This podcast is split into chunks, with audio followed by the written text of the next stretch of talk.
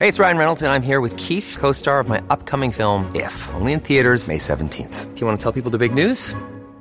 All right, I'll do it. Sign up now and you'll get unlimited for $15 a month in six months of Paramount Plus Essential Plan on us. Mintmobile.com slash switch. Upfront payment of $45 equivalent to $15 per month. Unlimited over 40 gigabytes per month. Face lower speeds. Videos at 480p. Active Mint customers by 531.24 get six months of Paramount Plus Essential Plan. Auto renews after six months. Offer ends May 31st, 2024. Separate Paramount Plus registration required. Terms and conditions apply if rated PG. Hey there, Branden Harvey here. I am so excited to share an update about the good newspaper.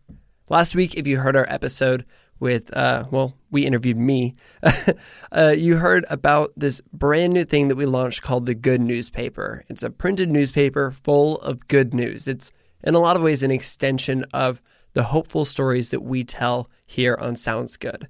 Well, we launched on Kickstarter on Tuesday, and within 52 hours, we'd reached 100% of our minimum funding goal, which is just unreal. It's ridiculous. And at the time that we're recording this, we've raised over $30,000.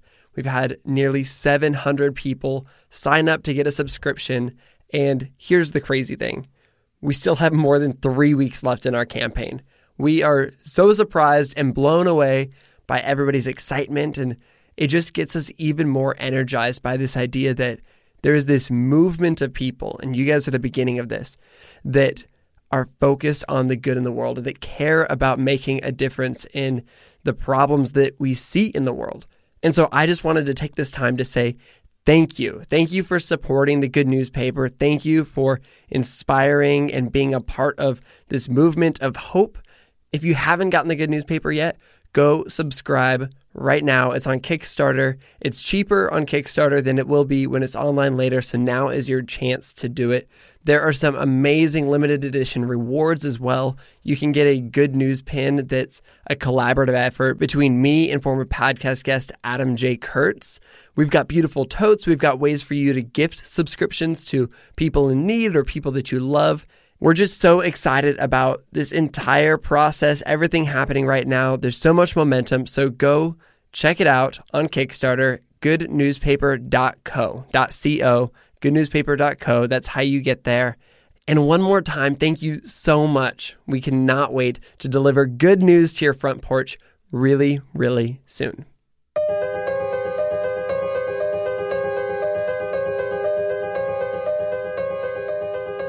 A few years ago, as we all know, Ebola ravaged through West Africa.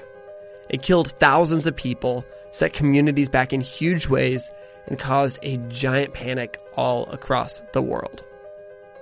During the height of the problem, I wanted to know more. I wanted to understand what was really happening on the ground. Over the top of gory photos and videos, I think it would be safe to call this devastation porn. I wanted a real perspective on what was happening. I thought, of course it's terrible. Of course this is a devastating, awful thing. But what if there's hope there? There has to be hope, right? There has to be some good coming out of this. So I turned to Instagram in search of someone actually living in West Africa to learn more about what was really happening. And I stumbled across the Instagram account of Katie Meyler, a girl from New Jersey who ran a nonprofit called More Than Me in the community that was being most devastated by the Ebola outbreak. She was living in Liberia and she was sharing with full and raw honesty the reality of what was happening. She was sharing the stories of the lives lost, the crying, the devastation, the mass graves, the overflowing hospitals. But she was also sharing the stories of the singing and the hope and the resilience in spite of it all. If you fast forward to later that year, Katie was named Time's Person of the Year, along with several other Ebola fighters. And nobody deserved the recognition more. The work that Ebola fighters were doing was meaningful and powerful and important and terrifying and brave, and I'm blown away. I got the chance to talk with Katie from her home in Liberia about what it was like to be in the middle of such a terrifying moment in history. She shared about why she was even in Liberia in the first place, why she stayed, and where that hope and resilience came from in her own life and in the lives of other people in Liberia. This conversation was an absolute treat, and I'm so excited for you to hear it. Of course, Katie is in Liberia with not the best internet ever, with all the sounds that come with Liberia. so you'll hear a little bit of that. Please forgive it. The conversation is so good. So let's just jump straight into it.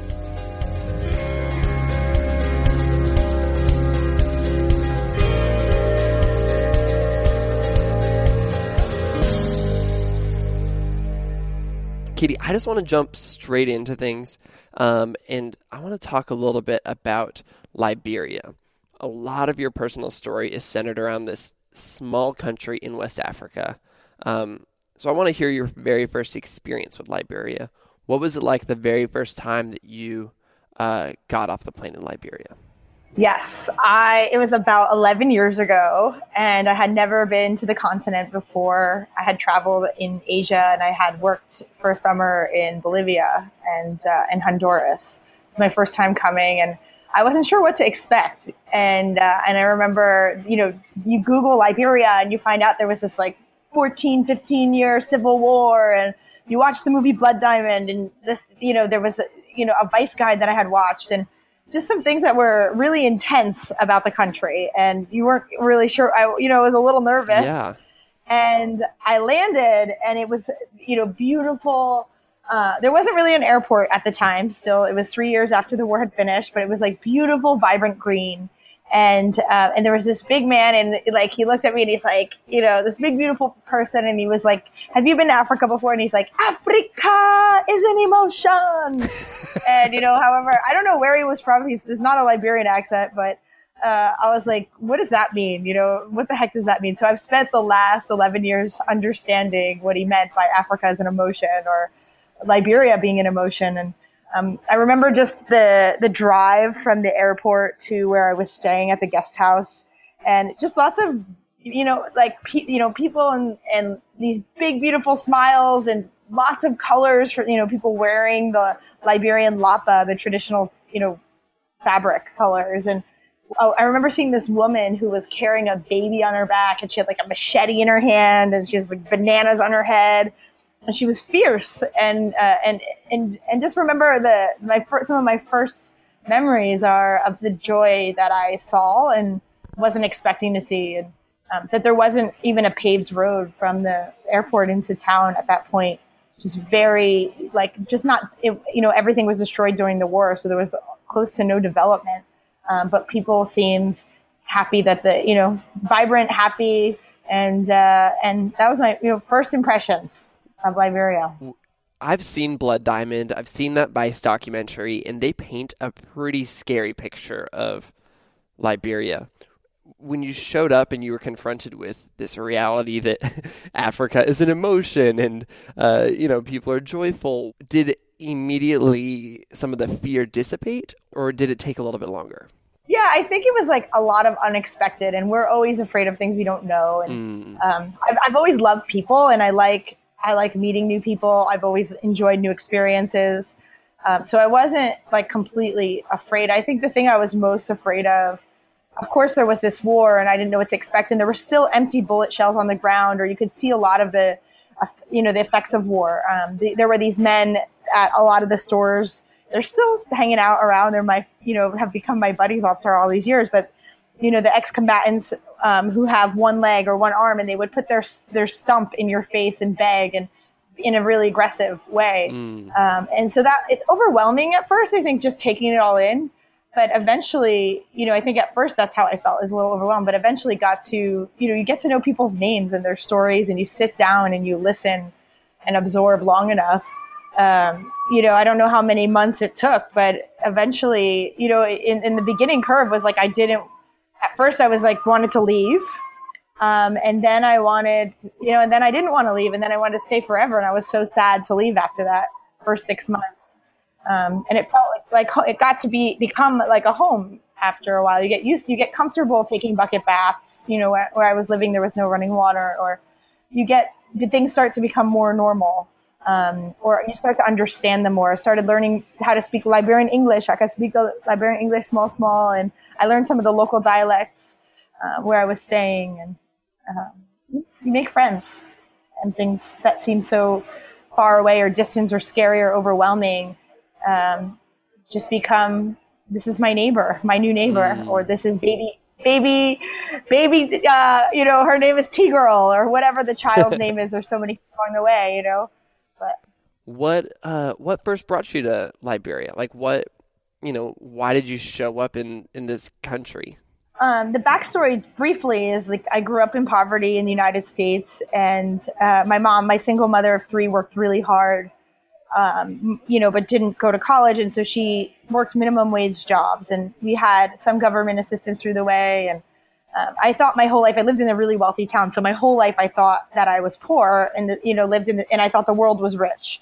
And when I was in high school, I made a sign, "Send Katie to Haiti," and I went on one of these first trips which of course, like, you know, I don't know how I feel about those trips today, but it changed my life and helped me to see the world outside of my own life. Which is so important. It's one of those things where, like, those short term trips, you know, now that I'm looking at it as somebody who's maybe a little bit more aware, they're kind of an unsustainable, maybe unhealthy system to like bring people through. But I had the exact same experience at a young age where I showed up, I went to Trinidad and Tobago, and it totally changed the way that I saw the world and the way that I saw myself. Um, and then it, it allowed me to do other stuff in the future. Exactly. And so it's this weird trade off. Yeah, it is. I mean, I, and I, I think that's a whole other podcast in itself. but I mean, it helped me. I learned the statistic 88% of the world lives in developing countries, and the majority of people who live in developing countries, many of them don't have access to their basic human rights of health care mm. or education or clean drinking water. And I was actually one of the world's wealthiest people. And uh, I wanted to do something to help and make a difference. Um, it was, you know, just starting out very innocent of like, I want to, I, I love people and, um, and we're all people. Like, you know, it's not, we're not American or Haitian or Liberian. We're human beings, um, first. And I wanted to do something. So I, I ended up after that, like doing a bunch of trying as much as I could to to to do service projects overseas, and that's how it started. And then this, I got to Liberia because uh, it was I was 23, and it was my first job out of college, and I got a job working for an international development um, agency. So it was my first, it was an internship actually, a paid internship, and they assigned me to Liberia. And I didn't know much about the country. I had to I googled it, and then that's where I saw Blood Diamond and you know, you see, read all these, you know, and see all these things about the war, which seems really intense. Um, but that's how I, I, I, came here. So it was a six month uh, program where I was running adult literacy projects post like post war, uh, and teaching adults how to read and write for the first time. It was wow an 80, 88% illiteracy rate. You know, something you know along like almost 90% uh, illiteracy rate in the country at the time. And so I was working on projects that would help adults learn how to read and write. That's amazing. And you said that you were there on that project for how long? It was about eh, like five, six months was a was the project, and then after that, um, they did hire end up hiring some of the interns to stay. Mm. But I I ended up uh, making friends with a different group and came back again to Liberia with that same group, with a different group, um, and they were coming to make a documentary on this orphanage that I had lived at with 86 kids whose parents had been brutally murdered in war. I lived with these people. Like I lived at the orphanage. That wasn't my job. I it was just like a, they had an extra room and they let me stay there, and I got close to these kids. Um, so I was helping with that, you know, the film crew make, you know, with with that story and running errands and just being helpful um, to them. And then through that is when I started making friends with all these kids in the street. I'd come back to the capital city of Monrovia because I was living in a remote village. And when I would come into the city, I met all these kids in the street who were selling um, and working, and uh, young children, you know, as young as six, seven years old, selling water, selling bananas, uh, wheelbarrows of used clothes, and all kinds of things. So um, I, I, you know, I started hanging out with them and asking them their name. And for my free time, we'd go to, you know, Liberia's on the on the beach, and it's beautiful, you know, beautiful ocean. So we'd go swimming and throw kids in the ocean. And I would say, if you could have anything in the whole world, what would it be? And the kids were like, we really just want to go to school, hmm. and uh, school wasn't free. Uh, so that's that was kind of the beginning, the beginnings of the organization. And so, at what point did your mind start to realize I think I'm going to be here for a while because you have been there for a while, and I would imagine that that came at some point. Um, when did that happen? yeah, I, I don't know if I've ever like put people are like, are you going to spend the rest of your life there? Do you want, you know, and I think a lot of questions are like, are you going to get, people always want to talk about marriage and kids and stuff. You're in your 20s. I don't know. I wasn't really thinking about that. I was, you know, I first started helping these kids get to school and I, I, I didn't know that was going to be my work. I thought like I would just do that for fun and uh, and my work would be you know helping you know working for an organization another organization I'd help some kids on the side. Um, I never in a million years thought that I would have started an organization. Um, I just didn't think that was that wasn't in my you know my dream. That was never like my dream or anything. Um, it happened very organically. So the kids asked me to go to school, and uh, and I did. I helped them, and then it became so many kids. It was like seven turned to thirty. They all bring their you know their friends, their neighbors um, I was using social media to tell their stories. MySpace was cool back then, so I was Oh, using that's MySpace. the best. and then uh, and then from from then, uh, you know, people wired me money from like you know my community, my home, you know, my church, where I, all these different places where my school, you know, college, and I'd use that money to pay the kids uh, school fees, and then uh, and then it kept growing. You know, it kept growing. This New York City tax attorney was like, "You should make this a legit organization, and you should help. You know, you know, I'll help you do the the the paperwork for free pro bono." Um, and I remember talking to one of my friends and just being like, you know, I I don't think like I don't have my master's degree. I didn't go to Ivy League college. You know, I'm not qualified. I'm not this enough. I'm not a celebrity. I don't know rich people. I had a million excuses for why I wasn't the right person to to start an organization. Um, and he gave me some of the best advice I've ever gotten in my life. And he said, Katie, get the F over yourself. It's not about you. Um, and uh, that it's not about you. It's not about you played in my head over and over again. And that's where the name More Than Me was actually born from. Um, and just a reminder that we're living for something bigger than ourselves and that it's not even about, it's not your insecurities either, you know, or what you, it's not about what you can and cannot do. It's about, you know, it's about these children and about they're, they're asking your, you to help them go to school and you're there. Um, so I figured, you know, maybe I, I don't know how to write a business plan and I don't know how to fundraise and I never made a website, but I'm really good at making friends. So I will use what I'm good at and just give it, give, do my best. So I named the organization More Than Me. I never promised children I would help them for more than two years. I said, I will help you raise money to go to school for this year plus next year. And we'll keep, you know, we'll keep the conversation going because I never wanted to promise something Yeah. I couldn't continue. So I don't think I ever knew if I could or what was going to happen. I don't, I didn't understand the international development world or the grant writing world or any of that was very, very new. Um, and I think as I started to understand it more, and you know, you get better and like you, you're able to show the work, you know, the proof of the work you're doing. Um, you know, people want to support you and get behind you. Um, and I actually, in the beginning, especially, I never, there wasn't one person that I asked to help me that said no. So it's like, Wow. you know, had people help in the beginning. Um, but then that turned into like, you know, it started off as a scholarship program, but you know, you start to realize the problem's a lot deeper. Like at first it's like, here's a kid in the street that wants to go to school. Then you help them go to school and you show up at the school and the teacher doesn't come and the, you know, and then when the teacher does come, there's no materials. The kids are always playing or sleeping and they're not learning anything.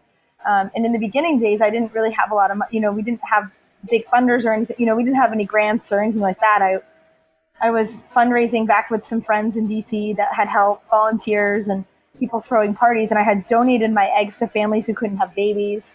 I got $8,000. I did it twice.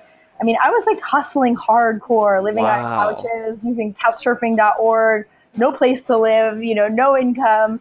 Um, things got really, really rough and hard for a few years, um, those first few years and every penny literally going to pay school fees. But you, you can't sustain or maintain or grow an organization like that. No. Um, you know, so And so you were just like making friends and then finding ways to support those friends.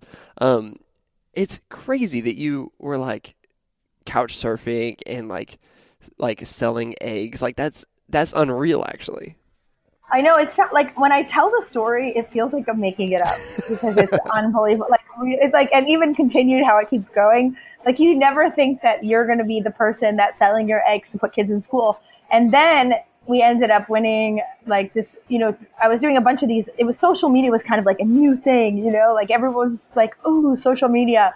And companies were doing all these prizes. Like if you like this thing, if you get the most amount of likes, you win $25,000 or there's like, and the, like there was all these contests and I was in all of them and I won every single contest we were in. We would win them and I'm like, over my dead body, we will win this money. Cause I didn't like know the grant world, you know, like I really just needed a really great grant writer, but I didn't know that.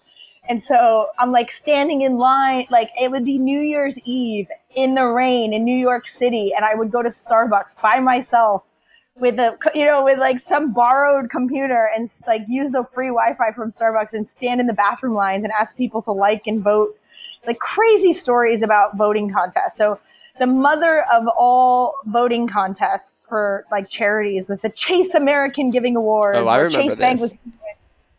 Yeah, so that was kind of like really a start. More like there's different starting points of the organization, but I feel like like that was a big one. So we ended up on primetime national television, a part of this contest, and we were one of the finalists. It was 25 people competing for a million dollars. There was no chance we were going to win because we were super tiny. My marketing budget was five thousand dollars.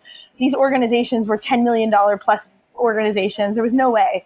Um, but there was a campaign that our team came up with. Our team meaning like the volunteers, our library, like it was like no paid staff but it was, you know, around this little girl named Abigail who was literally involved in sex work at 11 years old because she didn't have any clean drinking water.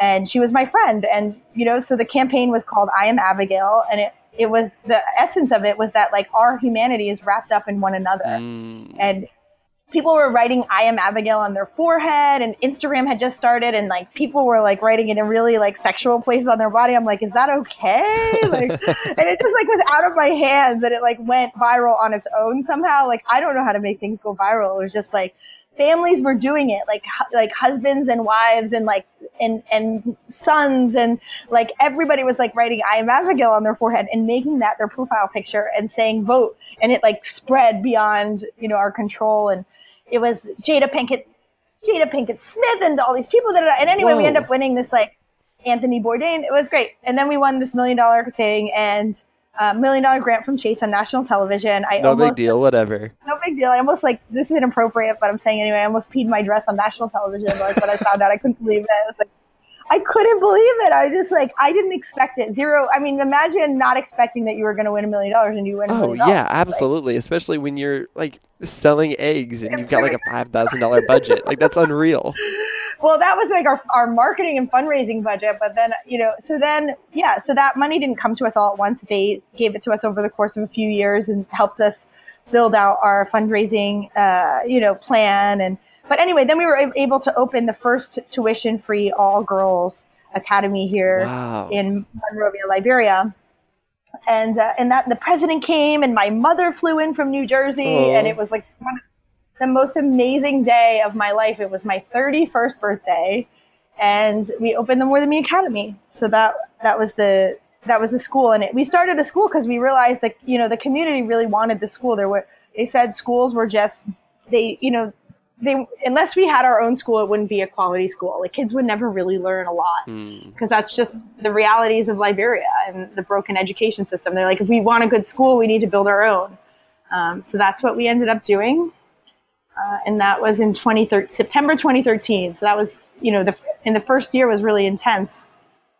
Um, that was a year when Ebola um, Ebola came in 2014. So at the end of their school year was when it started coming. Yeah, tell me about that because uh, Ebola hit Liberia hard, um, and it hit the community that you were in especially hard.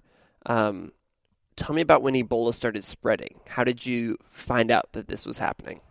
Yeah, I, I, I think like we we heard about it at the end of the school year, and the the president closed school early, and we thought that was just like her taking precaution. And uh, like I had to Google, like you never know, you don't learn these things in school. No. Like you know, when Ebola attacks, like do this. Like I didn't even know what Ebola was. I Googled it, and I was, you know, and and of course there's all this information coming out about it, but it was far away, and it wasn't. It didn't really reach the city yet. But soon it like reached the city, and they had closed the school. So I honestly like the president evacuated anybody who was not medical staff and like Ebola medical staff or you know or Liberian. So we like our team was our international team was evacuated. I left. I thought I'll go back to the states and work on our like board development and fundraising and Yeah. there's so many things to do and like Were we, you we- worried?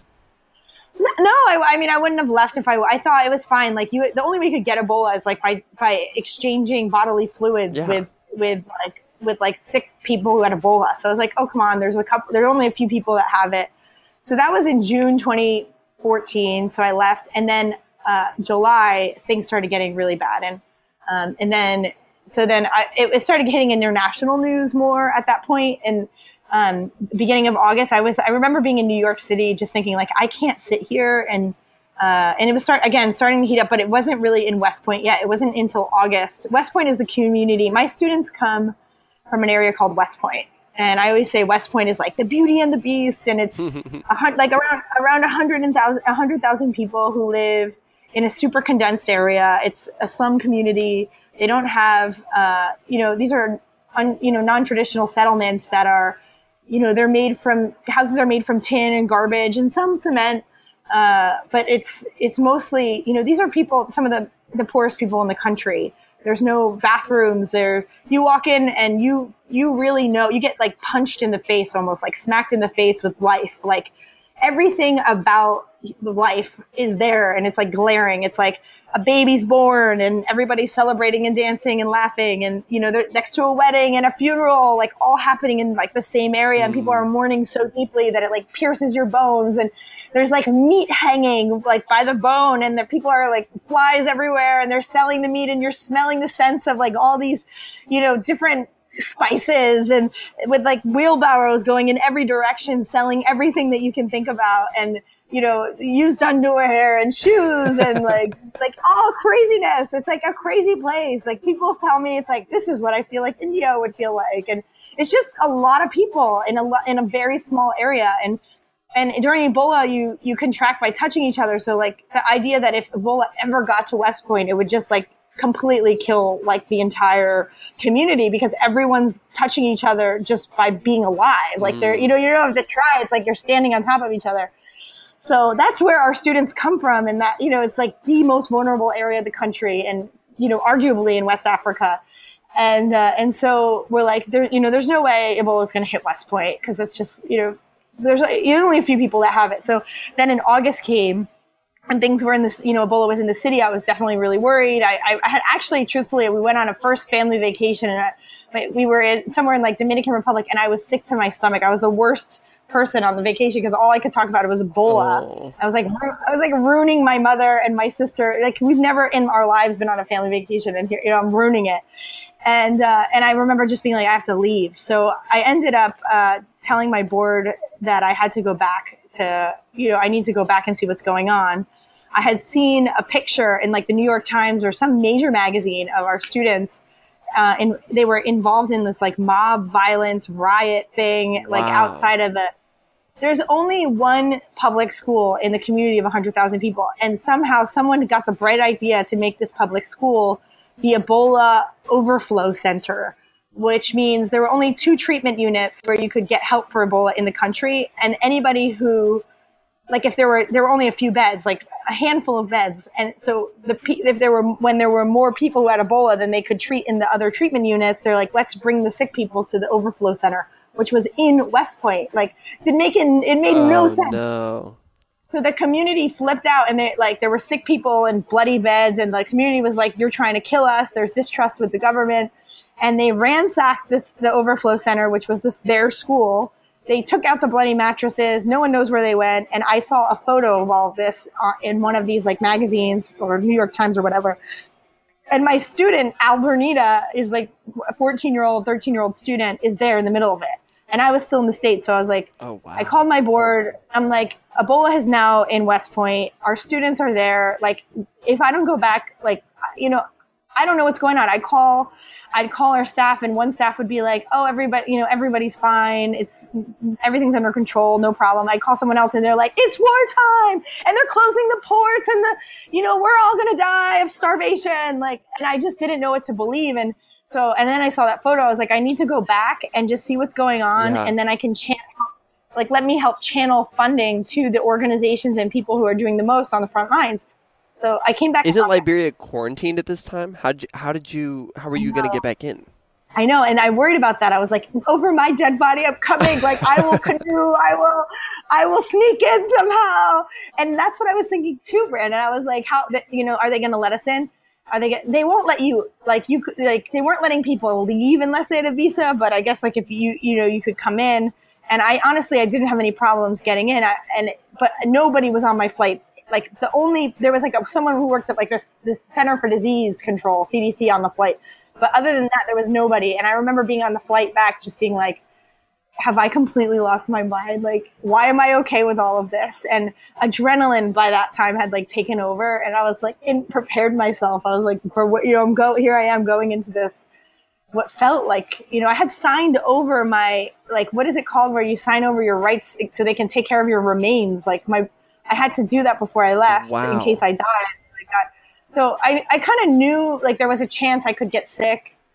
Everybody that at that point was in hysteria. So like I don't know. Like, I, so I showed up, and uh, I was staying at the ho- at a hotel. I live. I have a house in the community, like one of the communities. It's called Capitol Hill. But the, everybody, there were like people sick and dying. There was actually a 17 year old boy across the street from my house that was dead in his room, waiting for you know. There, no one had picked up his body yet. So my my board had said you can go, but you have to stay in the hotel where CDC and CNN and all the reporters are staying at least w- until you get a handle around what's going on, and then we can decide what happens after that. Um, so that was what happened, and um, you know, there's there's lots of stories, a million stories in in there.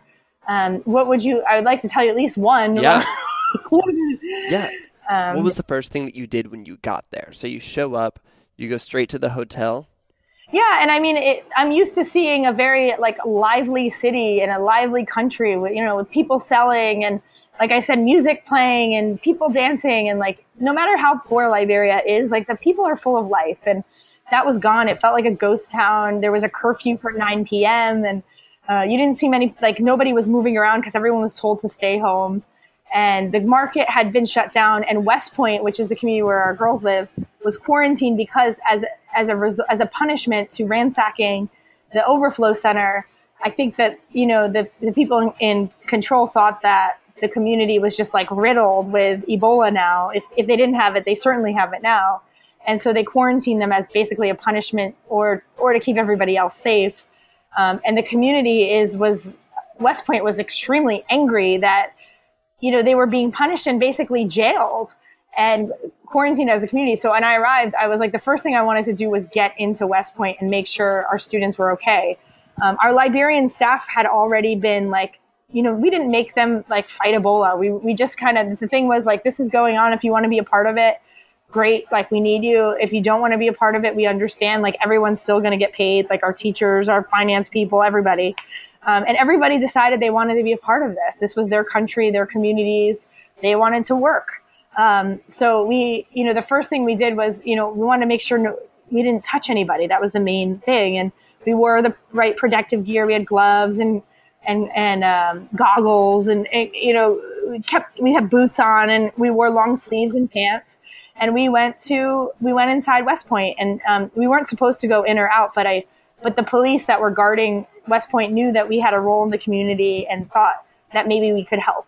Um, actually, even some people that I talked to in the U.S. government said the same thing. Like, if you have a relationship with this community, like maybe you can use that leverage that that relationship to try to help, uh, because there was a lot of confusion, distrust, and miscommunication. Um, and it, it there was. I mean, there is a, a history of distrust from this community to the to the government. So um, anyway, we went in, made sure our girls were okay. Everybody was fine. I mean, of course, the first thing I was afraid passing the quarantine line, more less afraid of Ebola and more afraid of the. It felt like the tension was so thick you could cut it like a piece of cake and put it on a plate. Like the only people I saw inside West Point were like the New York, like everybody was like the the journalists. Journalists were there, um, and then the people who live there were there. Um, and then there was Dr. Fala also. He was like this amazing Liberian hero who doesn't live in West Point but grew up there. And um, you know, there was a couple people that were were helping out like as individuals, but like as far as organizations were concerned, you, like I didn't really see any. I couldn't see anybody helping or doing anything. So the community, WHO called a meeting, the World Health Organization, and brought all the community together.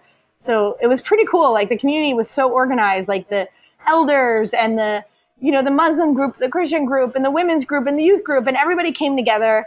And the World Health Organization um, was there and just basically was trying to communicate, like, and get information about what the, like, what's the issue? Why are, you know, are people sick? Are they not? Like, just trying to collect information and it was really hard for me to sit there and be quiet. I was invited to that meeting because like the guy didn't the guy that was speaking was so kind and so nice, but he didn't like understand or speak Liberian English. And so like the people didn't understand him. They couldn't understand his English. Oh, that was it. So I was like, I wanted to like take over the meeting, but I like I waited for him to finish. And when he left, very nice guy. They did great work during Ebola. But when they left, I asked the community, I was like, hey, you know, I'm with more than me. Everybody knows the free girls school. Like, what is the biggest problem? And what can we do to help? And they're like, well, we call for an ambulance and an ambulance doesn't come for four days. And I was like, so if we get an ambulance, will you help run it? Like, who will take, and the, and the chief opinion officer, his name's Kenneth Martu. He, that is his title for the community, chief opinion officer. He's like, yes, we will. And so that was the main thing. The first thing we did was like, we got an ambulance. The community, many of the fathers of our students agreed to drive it. And we started taking calls for sick people and we were able Wait, to reduce. How do you get an ambulance? I know. I was like, we, we were, you know, um, it was the last, it was the Nissan dealer. It was the last one for sale in the country. And uh, it was they, they, had them for sale. And it was like i think what they actually did was outfitted like an suv and to like look like an ambulance. But they they changed it to you know they sold it to us. It was the last one in the It country. worked. we bought it. It worked and uh, and the idea was like we were able to change the wait time from four days to 15 minutes for people who called for an ambulance so that obviously was a game changer for people because if you call for an ambulance and you don't get anybody for four days, by that time you're sick and you've now infected your whole family with the virus and you're living in a little house, like your house is the size of, you know, a tiny bedroom with everybody basically like when you're sleeping, you're, you're touching each other. Like people touch while they're sleeping. And, you know, you got on average like seven to 12 people living in these rooms. Um, if someone vomits or has diarrhea, like everyone's going to get sick and, and you love the person. So you can't help yourself, but want to touch them or help them. So people were just getting sick like crazy. It was like snowballing. Um, you know, when I got there, like August and September, I, I really started to think that like the, the Liberian people would be completely death. Like there would be no more Liberian people. Like everyone was going to die. Uh, that's how it felt. That was the sense wow. that the communities had. Um, it was there was no help. There were there weren't enough treatment units. The ambulances were there was no. Then we got our ambulance. There was nowhere to bring anybody, like because there were no beds. Like the the treatment units that you know some were obviously good, but some of them didn't weren't staffed. Like people who were on strike. Um, you know, it was just like it felt like complete chaos. Um, and but like dead people in the middle of it, like people like dead people on the street, people asking, you know, you're not allowed to touch anybody, so everyone's afraid. And and this is these are people that usually help like this community in Liberia's culture is to take care of one another and take each other in. And it was asking them to do something that that who was like adamantly against the the nature of who they were, which is to like isolate yourself and don't touch hmm. anybody, like don't help anybody. And so we were seeing children who were like left behind because their parent went to the treatment unit or some of the kids that like this is literally we, we brought our ambulance to one of the overflow centers called redemption redemption hospital. We're sitting there in the craziest scene you can imagine and there's like a woman died in front of us uh, in front of our ambulance like in the car in front of us. There's screaming mourners all around.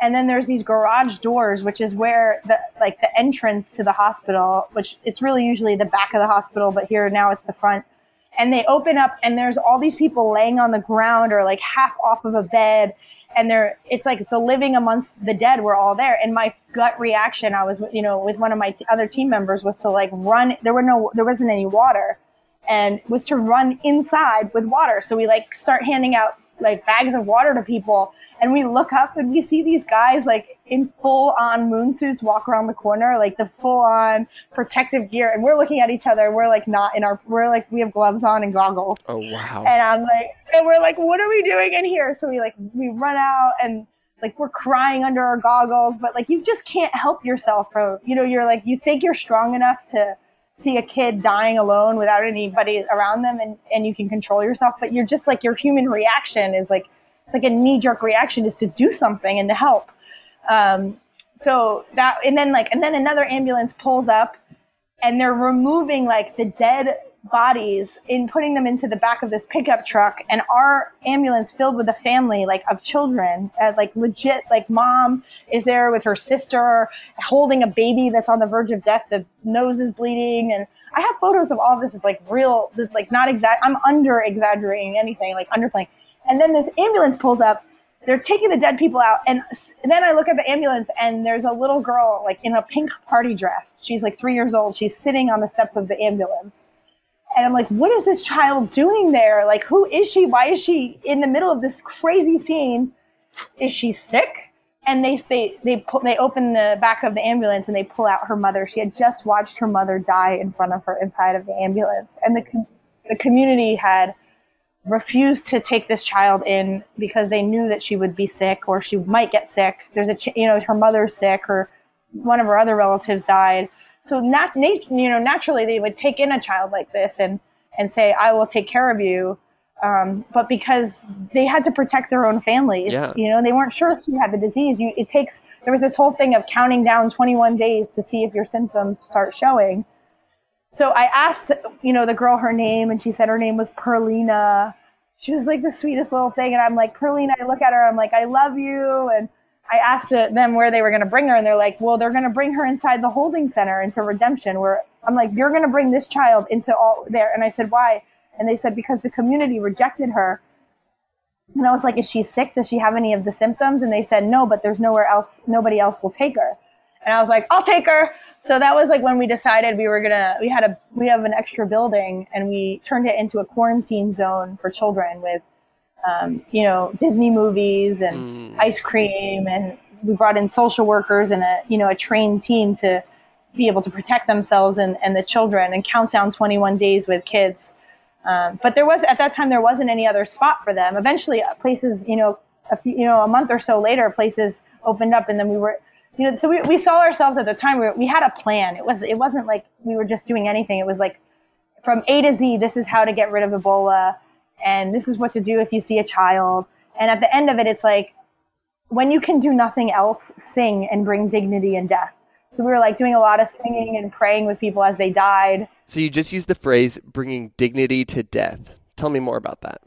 Yeah, I mean, I think at one point it was, you know, August, September of like the the heaviest hit months of Ebola. It was sometimes felt as though you know, I think in that scene where I met Perlina and, you know, in, in this intense scene, I remember calling one of my, my, my best friend and, and a board member and saying, what do I do? I mean, we've, we've done everything we can possibly do. And here are these kids are just, there was a little boy dying outside, you know, Charlie, eight years old by himself. You know, it's just really heartbreaking, the whole situation. And I, I'm like, I don't know what to do. And I was feeling bummed, you know, obviously really like sad. And she said, Katie, just sing. And, you know, the people love when you sing and sing the Liberian gospel songs. They love that.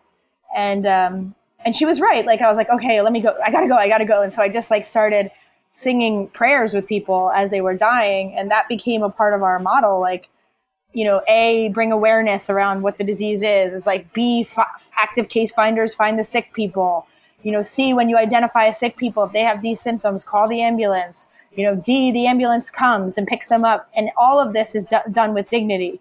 But it's like when you get to the point where there, there's like A, B, C, D, E, you've done all the steps and it's like someone's dying right now, you know, and there's no place for them to go. You know, there's no family around. You're that person. And like, it's almost like, you know, God has you there in that moment. And we're not a religious organization. I mean, I, I think that, but we all just believe ultimately, you know, that, that human life has, there's dignity in it and like every is valuable um, and that we should love. And, and so it's like you're there to be that person's family in that moment. Like their family's not around. That child's mother isn't there. Like you're the child's mother right now. and um, and like so oftentimes we would I'd be sitting there you know everybody kind of did their own thing but from, I remember telling this little boy Charlie like your mom loves you she's proud of you. She's here with you even though you can't see. I was making up stuff you know? You don't you have to make up things. Like I don't know. I was just trying to say anything I could say to comfort people you know praying with them you know and and then singing with them. And, it, and and that was it. It's like you do everything you do to keep people alive. And when you can't do anything else sing and bring dignity in death. These are human beings. You know, we're here and we're lucky and privileged to be in this moment with this person while they're passing and do everything you can to bring dignity because it just seemed like people were just dying on the road with nobody around. They couldn't move, you know, they couldn't talk barely, you know, and, and, you know, there was very little we could do at that point.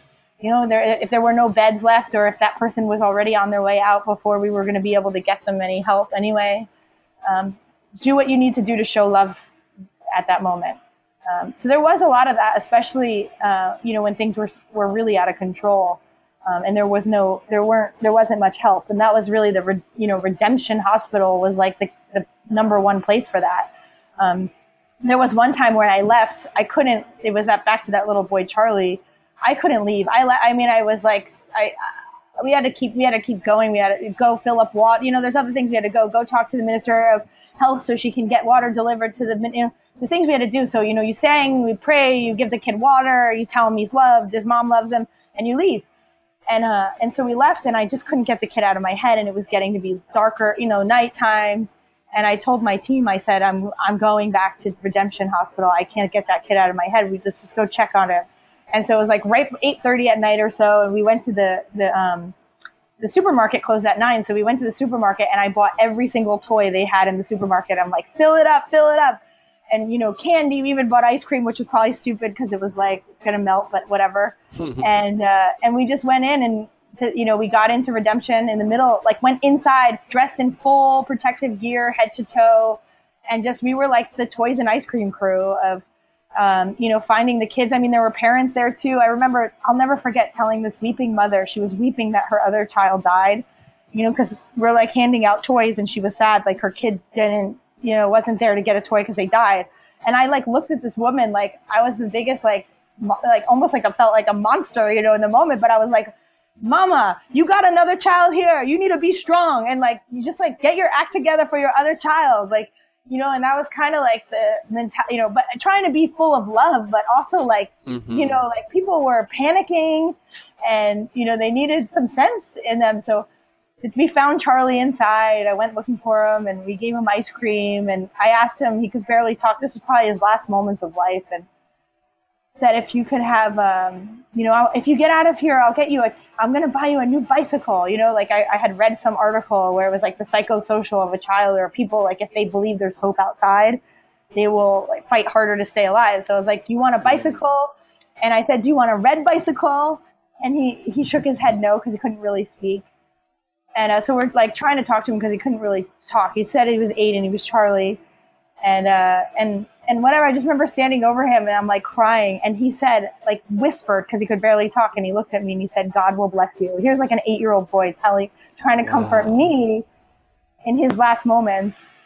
Um, and I just remember my friend was like trying to get me to go. It was like time to go. We're like squashing through vomit, feces, and blood through like this horror scene of dead children, like people mixed together, the li- people were alive and dead mixed together because people were dying and then while they're dying, you know, like there's nobody to pick them up right away. You got to wait till the next day till the, you know, till the people come. The Red Cross was removing the dead bodies. So, you know, it was just, I remember standing there just being like, I'm not leaving. Like, I didn't want to leave. I said, I'm not leaving. My friend's like pulling me, like try to fight with me. I'm like, we're fighting in the middle of the scene a little bit. But I never saw him again after that. But that's that's a little bit of of showing, you know, and like there were people dying outside that were naked or half naked, and you cover them with lappa, like the Liberian African cloth, and just do whatever you can. That's it. It was just that, you know, hopefully, you know, so we definitely saved countless lives, but you know, for the lives we couldn't save, it was like just being there to love. That's absolutely beautiful. I I remember when this was happening, and I had somehow stumbled across your Instagram um, because I was reading the news, I was reading the media, and it just felt so hopeless. um, reading everything that was happening in Liberia, and so I was I was in search of somebody who was sharing a little bit more truth, if you will, because I you know that when you're in a situation like that, there is hope and there is dignity and there is beauty. It's just a lot harder to find, and it's not what like the mainstream media is going to necessarily report immediately. And so I stumbled across your Instagram, and you're sharing these stories in real time. Um, do you remember what people's reactions were? No, it was like I'm actually like I'm writing a book right now, and I'm writing the Ebola chapter, and I am writing about this, and it was this community. Like every day, I would come, I'd like take photos all day long. I remember feeling uncomfortable at first about taking pictures, but then one of my actually Esther, who you heard me singing with the other day, she's like, "Katie, you got to tell the world what's really happening." Like, you know, you. So I, then I was like, "Forget it. I got to stop caring what anybody thinks and just like, you know, this people want the the world to know what's going on." So I would take photos all day in the craziest scenes. Like I had to tell a mother that her daughter died. Like I couldn't even get the words out of my mouth. I couldn't say it. It was the most horrific thing. That's by far the worst thing I've ever had to do. I can't even I put, imagine. No, I just put my head down and started weeping, and like the moms w- went crazy, and uh, you know, and so I took I took a picture of her weeping because I wanted people to know it was this is a these are real human beings. This is a mm. real mother. It's not just numbers. No, and then like in the middle of all that, I saw one of my girls like in West Point playing dress up with like makeup, all this weird makeup and like funny clothes on. I took a Regina, like here in the middle of craziness, like active case finders and ambulance, you know, and moon suits. Here's this child playing dress up, like because she's a person. And I was showing a lot of baby Katie, who's like my namesake, my best friend Esther's daughter, because I'd come back after this insane day and like she would be, she represented like she was happy and normal. She's a kid. She's a three year old child at the time, and and she's the future of Liberia. Yeah, and you know, I was just trying to show that like you're not. This is not a disease. You're fighting for some. You know, like I think when you're so far away, you don't understand. Africa feels so far away, but like Liberia is the same. You know, we all have. Everybody's got family, and they got they have people they love, and their children, and their wife or their husband, and you know that you you've got jobs that you're not doing or you know you've, you've got everybody's it's very we've got a lot to connect that a lot of humanity that does connect us. And and that's what i've heard my instagram page became. So i was taking the photos that day, during the day and then i'd come back every day as like part of my own therapy. And like i'm a sharer. I'm a naturally extroverted. I love like i like sharing and it makes me feel better. So i was able to get it all out on instagram and my Instagram page became like international news at some points. They were like using it for like, you know, People magazine and Marie Claire's women, like they, they started taking articles. I didn't know they picked 25 women that like, or whatever, 10 women that were, you know, I was, cause I was highlighting not just like obviously the work we were doing, but I was showing everybody's work. I'm like, here's Marie from this organization. And like, these were the people that were fighting. And it, and what you learn is it it's not an organization that like of course there's some great organizations out there but it's human beings inside those organizations and that really made the difference and it, and it was communities and people that just had compassion and that did something. Um, and and social media was a big outlet for that and then people were writing really encouraging comments and um, i feel like i gained a lot of friends like a lot of people i've never met through that. And i always say like we built more than me I said we were founded on MySpace. We built our school through Facebook, and we helped helped end Ebola through Instagram. You know, those photos were were able to highlight what was needed and used as a way to to you know direct funding to where where it should go and um, and and able to help the rest of the world to understand that this wasn't you know moon suits in space. This was baby Kate, you know, and and Perlina. And it was successful. You know, Ebola went away, and it it unfortunately took a lot of lives in the process, but Ebola is non existent in Liberia. Yes, thankfully. It is currently, there are currently no cases of Ebola. That's amazing. That's amazing. Um, how do you recover from seeing so much? You were there, you experienced things that most people will never, ever experience a fraction of. How do you come out of this? Yeah, I don't I don't think that I will ever be the same, nor do I ever I don't want to be. I don't really want to recover. Um, of course, I don't want to walk around crying or like there's this backpack. I was in a treatment unit myself with the symptoms, and there's this backpack that I was wearing that they burned And every time I see people wearing it, it brings back these memories that I get. I, I the first two years I was getting flashes of dead dead children, you know, and um, and I don't see the flashes of dead children anymore. But I definitely don't feel like I will ever be the same again. Like, I, and I don't want to be. And I'm channeling that hurt and that anger and disgust and those those emotions and the beauty of you know the beauty that I saw of communities coming together and people coming together to support those communities um, into into uh, you know helping to rebuild the entire education system and that is uh, it's happening and it's unbelievable what's been happening and I'm proud of it and and you know if these people that that died like Sarah who I looked into her eyes and told her she was going to be okay and she died like if I just had moved on and, and went back to the way that things were before that. We had our one school and we kept going. I'm not sure. I don't know what I, how I would have really recovered, but I think recovering for me is to make sure this never happens again and, and doing every, doing my part in that. You know, what is my part to make sure this never happens again? I know the names and stories of dozens of people that died. You know, I, I, I knew the faces of a lot more and, uh, and I'm still connected to their, their living family members if they have any survivors and uh, and there's no way that I can just pretend like that that that didn't happen and go go on like everything is normal. Um, so what actually happened after that was um, I know that the root cause of Ebola, the root cause of sexual exploitation, which we have, which we deal with every day with our students, and and the root cause of extreme poverty in this country is the lack of systems that makes the country so weak. And because of that weakness, you're able to have an epidemic like Ebola, or you're able to have a civil war, um, and at the root of those, that weakness is, is the lack of education. You can't build a health infrastructure or justice in, infrastructure or any infrastructure if you don't have human capacity to do that. And human capacity is, starts with basic education for all. And to me, that's a human right. Um, so I've been working with the Ministry of Education to help rebuild the education system. Um, the largest education reform that's ever taken place in a nation happened. It's called Partnership Schools for Liberia. Um, after we helped catalyze that, we're now working to ourselves to manage. Um, we have managed six public schools this year, plus our own, so seven schools, and wow. we're growing to 500 in five years. Um, and we're not stopping until every child receives their basic human rights of, of, of safety, health, and quality education, um, because we know that that's the way to really prevent kids from being sexually exploited, like Abigail, or for, from an Ebola epidemic, like Sarah died in. You know, or to prevent war, which many people here have those stories of, of their families being ripped apart. Um, so that's how I recover. Um, but better yet, if you don't mind, I have a I write and perform spoken word poetry, and that's one of my ways also for coping through things. Is um, I put I channel that emotion into words.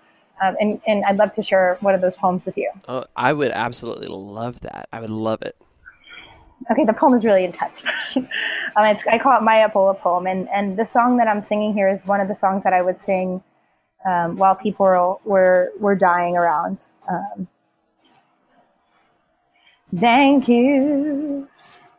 Thank you, my Lord. We just have to say thank you. Thank you, my Lord. Men in moon suits shovel corpses like they're rubble. Bodies piled high in the back of pickups. Crowds across the street keep their distance, and the sounds of mourning screams are constant. People lie like dogs on the street. The treatment units are full, and their cries for help go unanswered because the world's afraid to come too close. In rubber boots, on bended knee, the stench of death was mixed with feces. His soft baby cheeks were against the dirt and dust. There was no ma for his hand to cup, alone in a bath of his own blood. His big brown eyes looked at the world with love. I asked him his name. He could barely speak. Then softly he told me, I'm Charlie.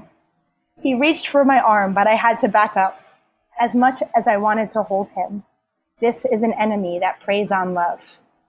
If only my songs could hold his face, encircle him in warm embrace, the soft notes down his back I'd trace. Thank you. Thank you, my Lord. We just have to say thank you. Death tolls are rising like the tide. Tension is more tangible than touch. Bodies are being buried in mass graves while experts sip coffees and lattes, have cocktail parties and all day debates on the best strategies and philosophies that determine the fate of these communities that they have never even fucking been to. So I beg you now, please help. Boots on the ground is what we need. We are out of water and PPEs, no bleach, no bed, and no IVs. Wages for employees? Hospitals transmitting more disease, a country that lacks complete capacity.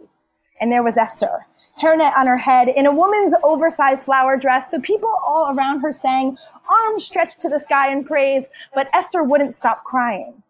This is a survivor's party, except there was nothing about her that was happy. She survived Ebola, but when she woke up from her coma, she learned that her entire family didn't. She was about to be released, except for there was nobody there to get her. In a country without adoption and with no foster care system, where will she go? And the world leaves her in the hands of, of the Liberian government that is vividly broken. As you freak out about an outbreak in America that will never freaking happen, for God's sake, get a grip. Sarah was stronger than any human being I've ever known. I gave her two teddy bears and a phone. We stood outside of the Ebola treatment unit and I looked into her eyes and I told her that she was going to be just fine, to fight with all her might. I lied. She walked down that dark hall and she never came back out. Are you sure? She seemed so strong. Sometimes they just drop dead. I couldn't get the words out. I just looked at her mother. My lips quivered. I dropped my head and sobbed. She got the message and collapsed. She flung her limbs in the air and shook. No place to say her last goodbyes. No I love you, baby. No tears to wipe. No hand to hold throughout the night. No forehead for her to kiss goodbye. Sarah's life is gone. The world doesn't stop. The debate goes on, the blame goes on, the corruption, the disorganization, the fight for attention, the jealousy, this circus goes on. She is gone, gone, gone. We let this go on, and now her precious life has slipped gone. I'm not okay, and I don't think that anyone gets it. No one. These images won't go away. They stain my mind and keep me awake. I think about that little girl just dead on a bench, or Sarah's mother's face, I sometimes weep thinking about what a lonely, inhumane death small Charlie had. It's sad and it's dark. But then I think about all the survivors, like Esther. All she has lost, but she has life. I have life. You have life. And we must use it to our max.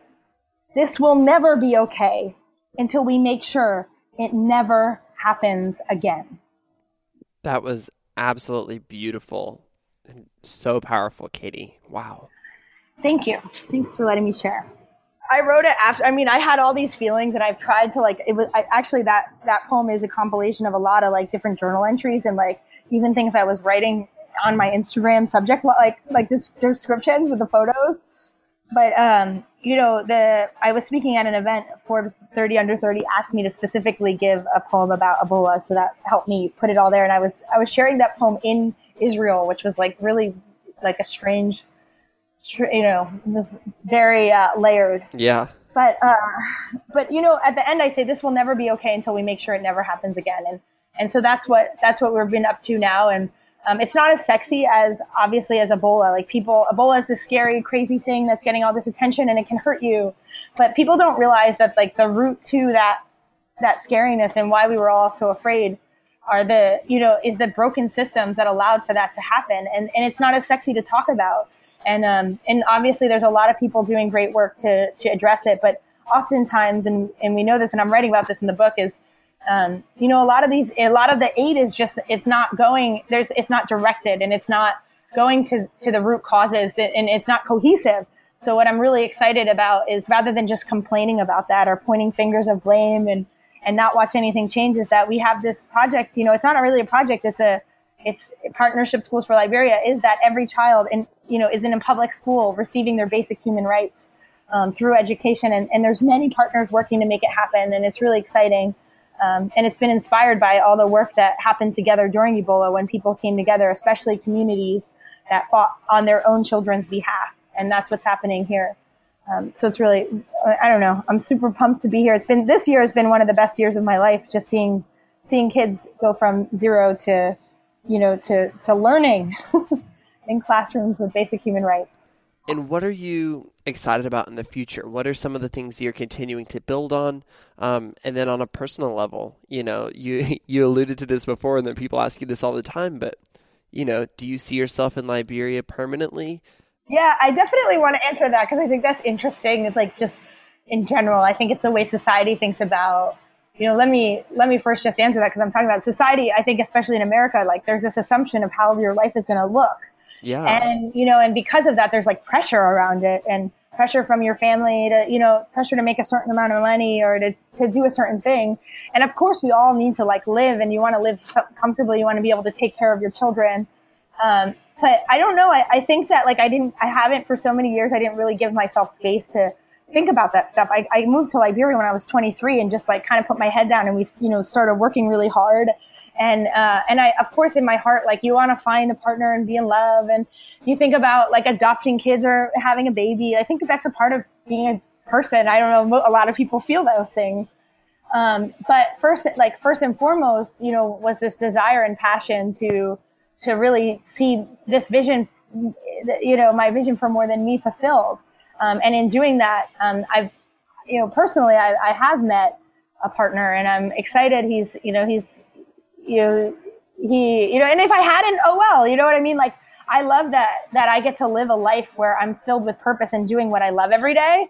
Um, and mm. I am mm. excited that I have a partner, but it's like, if I didn't, it's not like I'm not defined by having or not having a partner. I think that's how the, the Western world or, or not even the Western world, the world and societies in general define so much of our lives by that.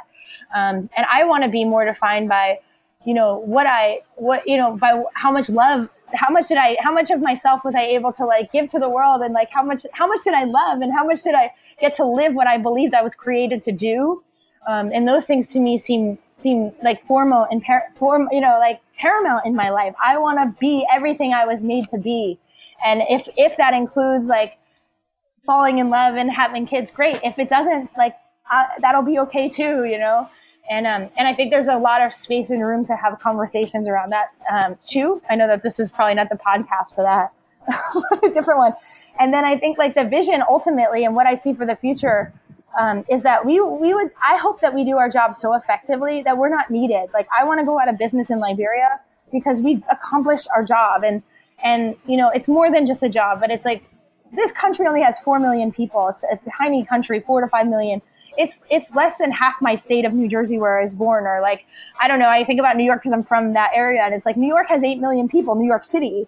Like half the city is like Liberia and, um, or I think like the state of Tennessee actually is the, the, the same. How many, what's your population side there? 6.5 million. Yeah. So so this, um, you know, the population of Liberia is smaller than the 6.5 million people living in, in the whole state of Tennessee. Wow. And it's like if, it, like international aid on, at, on, at, you know, at, you know, in general has failed. And what I hope that I can be a part of is, is in, in what we're on track to do, which is so exciting, is to make sure that it doesn't here, you know, it doesn't need to. And, you know, I, I thought about like, what is how what is needed to actually make sure every child here receives their basic human rights because that's where it starts if the kids have that then they can build their own you know healthcare systems and their own justice systems i always think about those because those are the ones i see so often working with kids but all the systems transportation and lands and all these different infrastructures that make you know that are that include basic human rights that you know that are less fun and sexy to talk about, but are all included.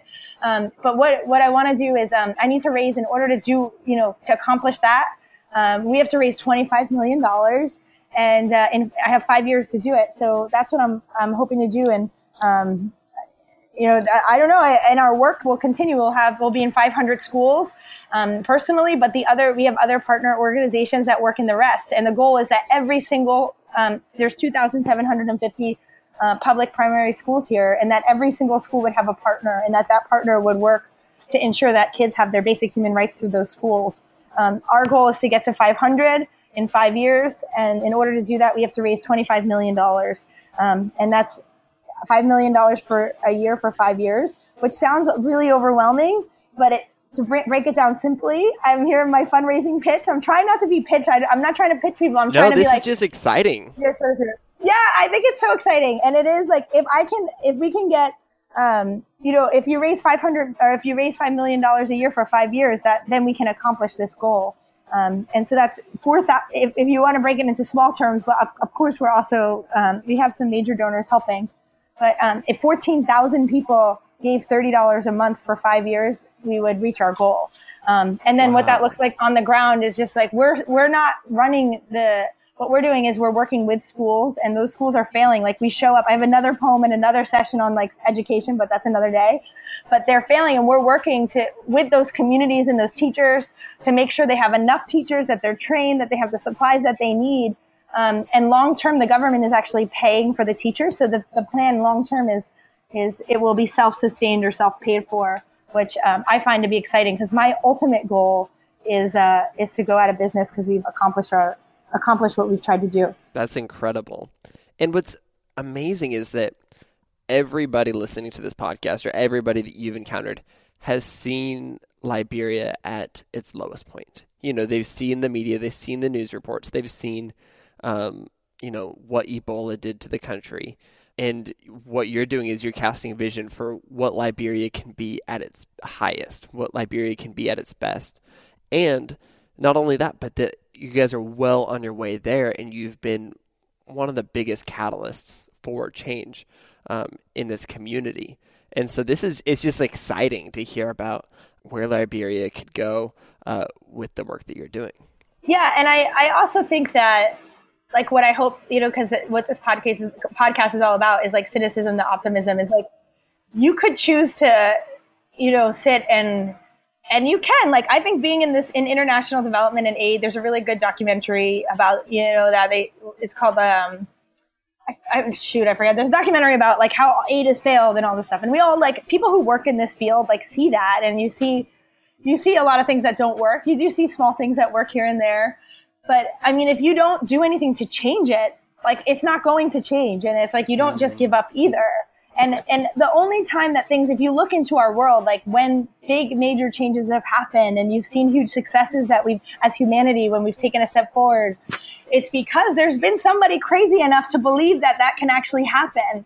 And you need the crazies, like you need to be optimistic, and you need to believe that that better things can happen, and and uh, you know, and, and I, I hope that with my life, of course, I'm, I'm, you know, I hope that the rest of my life I don't need to stay in Liberia because we accomplished what we needed to do.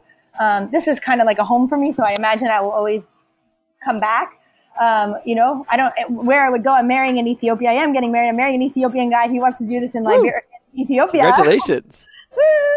so we'll do it again there. But I'm not leaving until I don't want to leave or expand until we've accomplished what we've we've put here. But what I want to do with my life is two things, and one is like ensure that children have their basic human rights. You know, and that through education and school is a, a, way for that to happen and to me that's about that's love like i believe in loving loving others you know like and that's the that's the way i want to show it practically but then i also hope that my life can show others that ordinary people can can do extraordinary things and and I think that if you look during Ebola, it's like I am not. I'm a girl from New Jersey. My mother was a single mom. She worked at Lipton Tea Factory, making minimum wage. I don't have a big fancy degree. I'm a person who believed that will not stop fighting. I will die or I will see, you know, it's like my friend, I'll never forget my friend telling me this. He's like, Katie, you will accomplish your dream or you will die trying. And I think you just have to have this mentality of like, I'm not stopping. Like, I'm moving forward. I'm going to continue to believe. I'm going to get knocked down and I'm going to stand up again. And, you know, if each of us kind of took our own corner of the world, whether it's like Tennessee or, you know, wherever it is, you know, your, your, your family or your school or, you know, whatever it is, and you kind of like had that vision and, and belief for that place and joined, you know, other people eh, with other people in believing, you know, we can, we're the people who, we're the ones we've been waiting for. Like seriously, my last piece that I, I have to, is that in the middle of Ebola, in the middle of the craziness, like death everywhere all around us and the sirens going off constantly and, and, and a lot of fear happening and, and the fear and chaos in the middle of all of that, I'll never forget you know, every morning we would come together and, you know, Liberians, we would, you know, people would pray and like that's a very, you know, and before we would go out to these communities in the middle of these like really harsh places and sing songs. And I love singing and it's, it's just fun to be a part of that. Um, and it's an inspiring thing. So in the middle of that, one of the songs that came forward, like that we were just like making up songs is, um, you know, we, it came forward that, that there are no, we are the heroes. Like that, that, that the American government isn't coming to save Liberia and that the military wasn't coming on time and the NGOs were in meetings or they had left the country, many of them, not all, obviously. And, and that government officials were not going to be the saviors. Like, of course they were helper, but the people who were going to save Liberia and save these communities were the people living in them. And like, here we are, like, waiting for people to save the day when we ourselves are supposed to be those saviors, you know, like we're the ones to come, we're the heroes. So the song was, I am the hero, you are the hero, we are the heroes. I am the hero, you are the hero, we are the heroes. And then behind it would be like, nobody's coming to save us. like we're like echoing all this like really profound like you know, like the government has abandoned us, you know.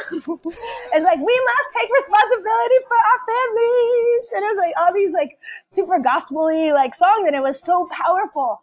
And like if that's like any message that I can get through here, like through this thing is like, you know, moving from, you know, to optimism is like one is like you are the hero. Like there isn't somebody better. Like and in you know, like you're the you're the one you've been waiting for. That thing you want to see changed, it's like left in your hands. Um, that's the main thing that I hope, uh, you know, that comes through. And the second thing is like, as a, you know, as a token of like believing in the impossible and that we can achieve the impossible together. Nelson Mandela always says, it always seems impossible until it's done. Um, mm. And I say, let's go do it. And, and, and as a token to, to achieving your impossible, I hope you stand with my impossible um, and believe in what we're up to.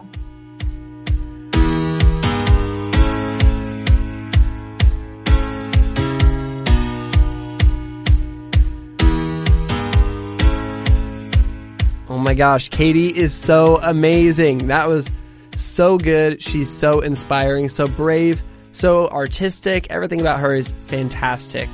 I loved what she was saying at the very end of that conversation about how we are the ones we've been waiting for.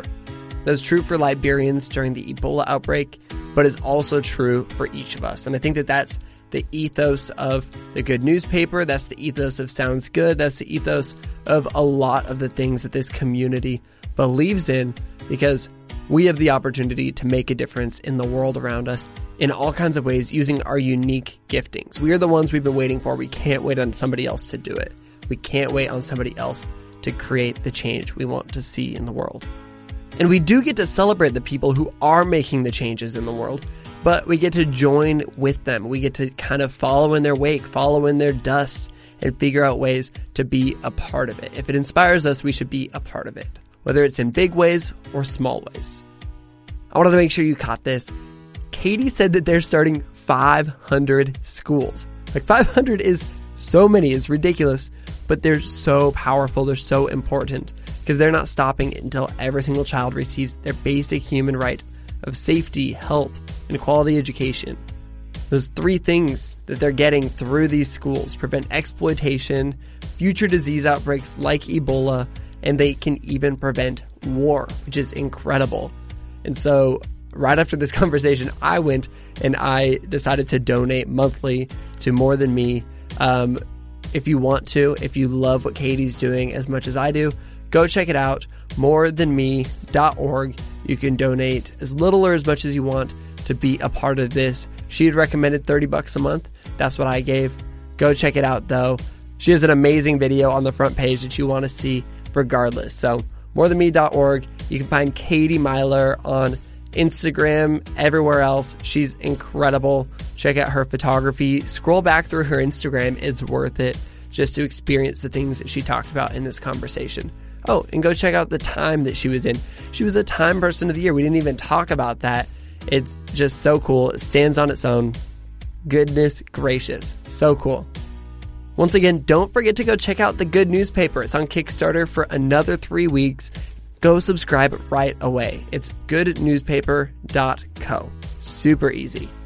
You can also find me everywhere online at, at Branden Harvey. Just Google it, type it out, whatever works for you. And on that note, that is a wrap for today's episode. Go out and do some good this week, and we'll be back next Monday with another inspiring conversation with an incredible person. Sound good?